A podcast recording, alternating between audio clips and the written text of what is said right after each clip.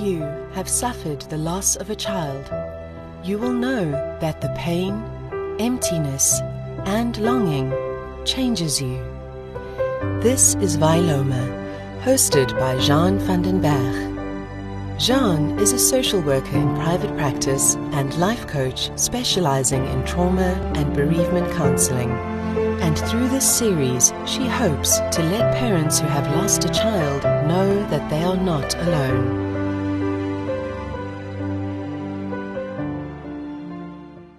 Good morning, Jeanne. How are you today? Good morning, Kathleen. I'm very well, thank you, and it is very nice to speak to you again after uh, some time. Jeanne, we've done a few sessions on different topics relating to grief and losing a child. What are we going to discuss today? Catherine, we are going to talk about unsuccessful grief. Um, what I notice on the different social media platforms and also on my Facebook group is that there's a message relayed to parents from other parents uh, who has lost a child. And the message is, you will never get over it.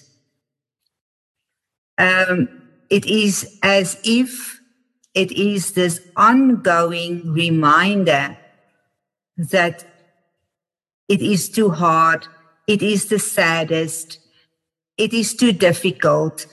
And newly bereaved parents come in with that, but then there are parents who has been on the road for many years, Kathleen, and they still tell the new one that comes in, you will never get over it. So the, there's such a negative uh, message relayed, and that is what I want to talk about. What is unsuccessful grief? So it is acknowledged, Kathleen, that a life sentence with grief and sorrow is, is for life. We, we have talked about it. We know that especially with the child, but also with a lot of dear friends that we do acknowledge. We do not say with unsuccessful grief that there's a point where you will never have a longing or you will never have uh, uh, some thoughts of missing, or sometimes you will be a bit more teary or more feeling, oh, I can't do this. We don't say that, and we do not uh, say that there's a point where it's forever okay.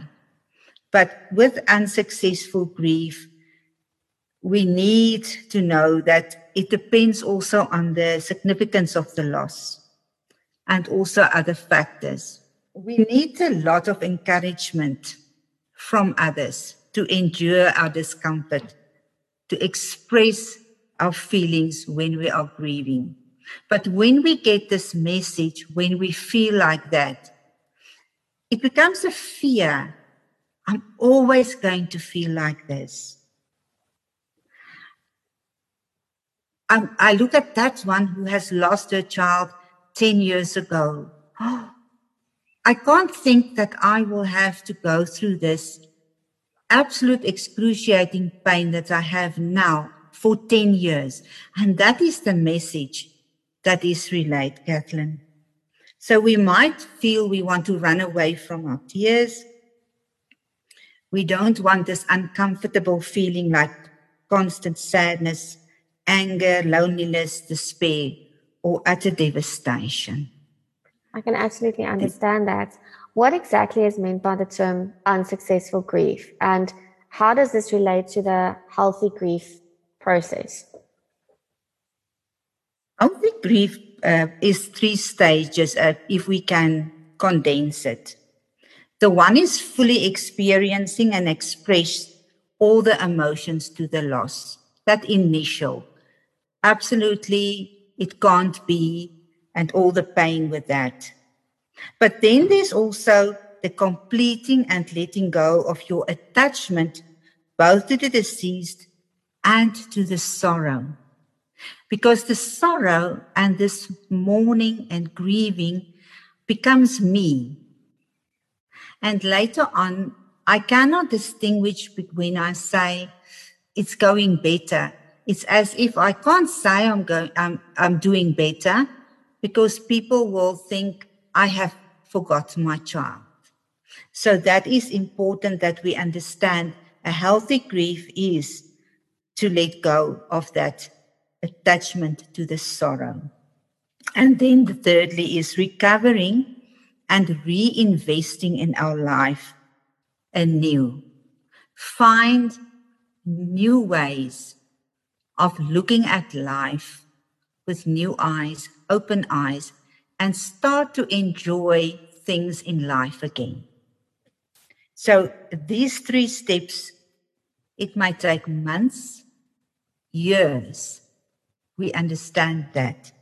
But if we do not fully complete each step, unsuccessful grief or unhealthy grief is common.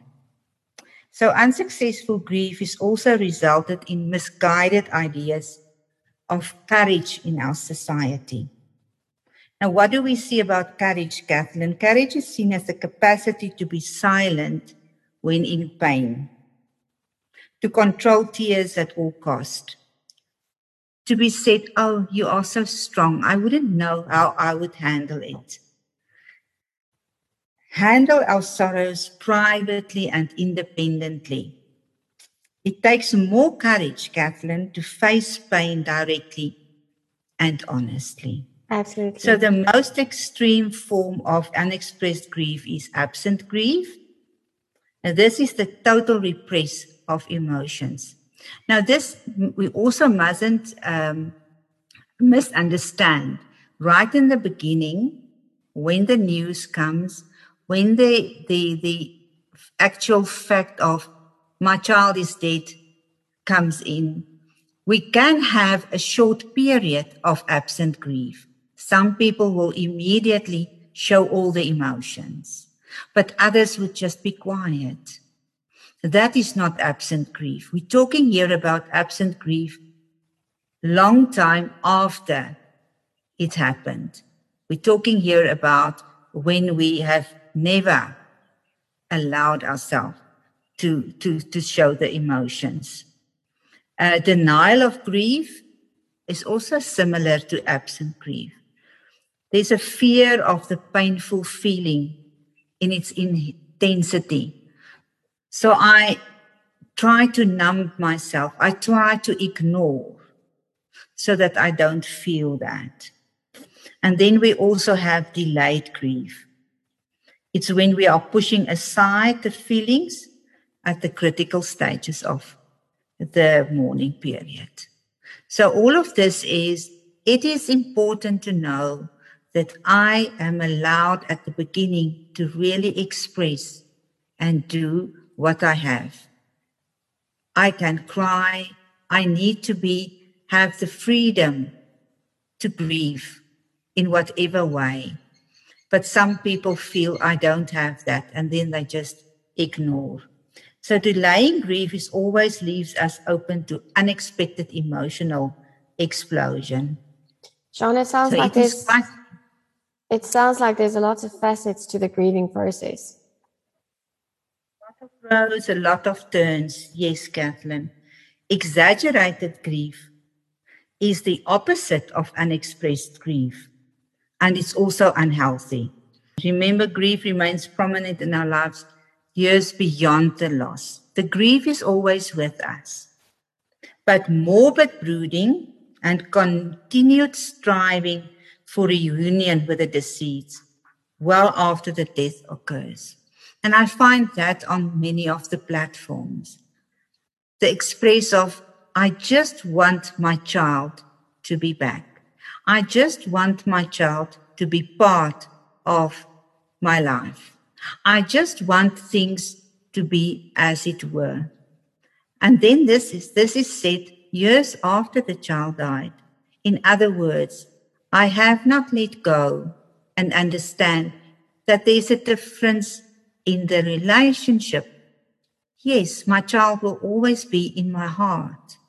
My child will always be part of my life. But if I stop my life in order to just have it as it was, then we get here with unsuccessful grief. Other clues are also chronic grief if we talk about our child as if he or she is still here. We cannot move forward. So, this is also important that we learn that my child is with me in energy, but he or she is not on this earth. Then also, uh, Kathleen, what is important is sometimes grief can become somaticized and turned into physical illness. And then it is as if the person released the pain through having illnesses. And that can be physical as well as mental illnesses. So after a very long time, and a person is all that they can dwell on, that is also then important to recognize it as unsuccessful grief.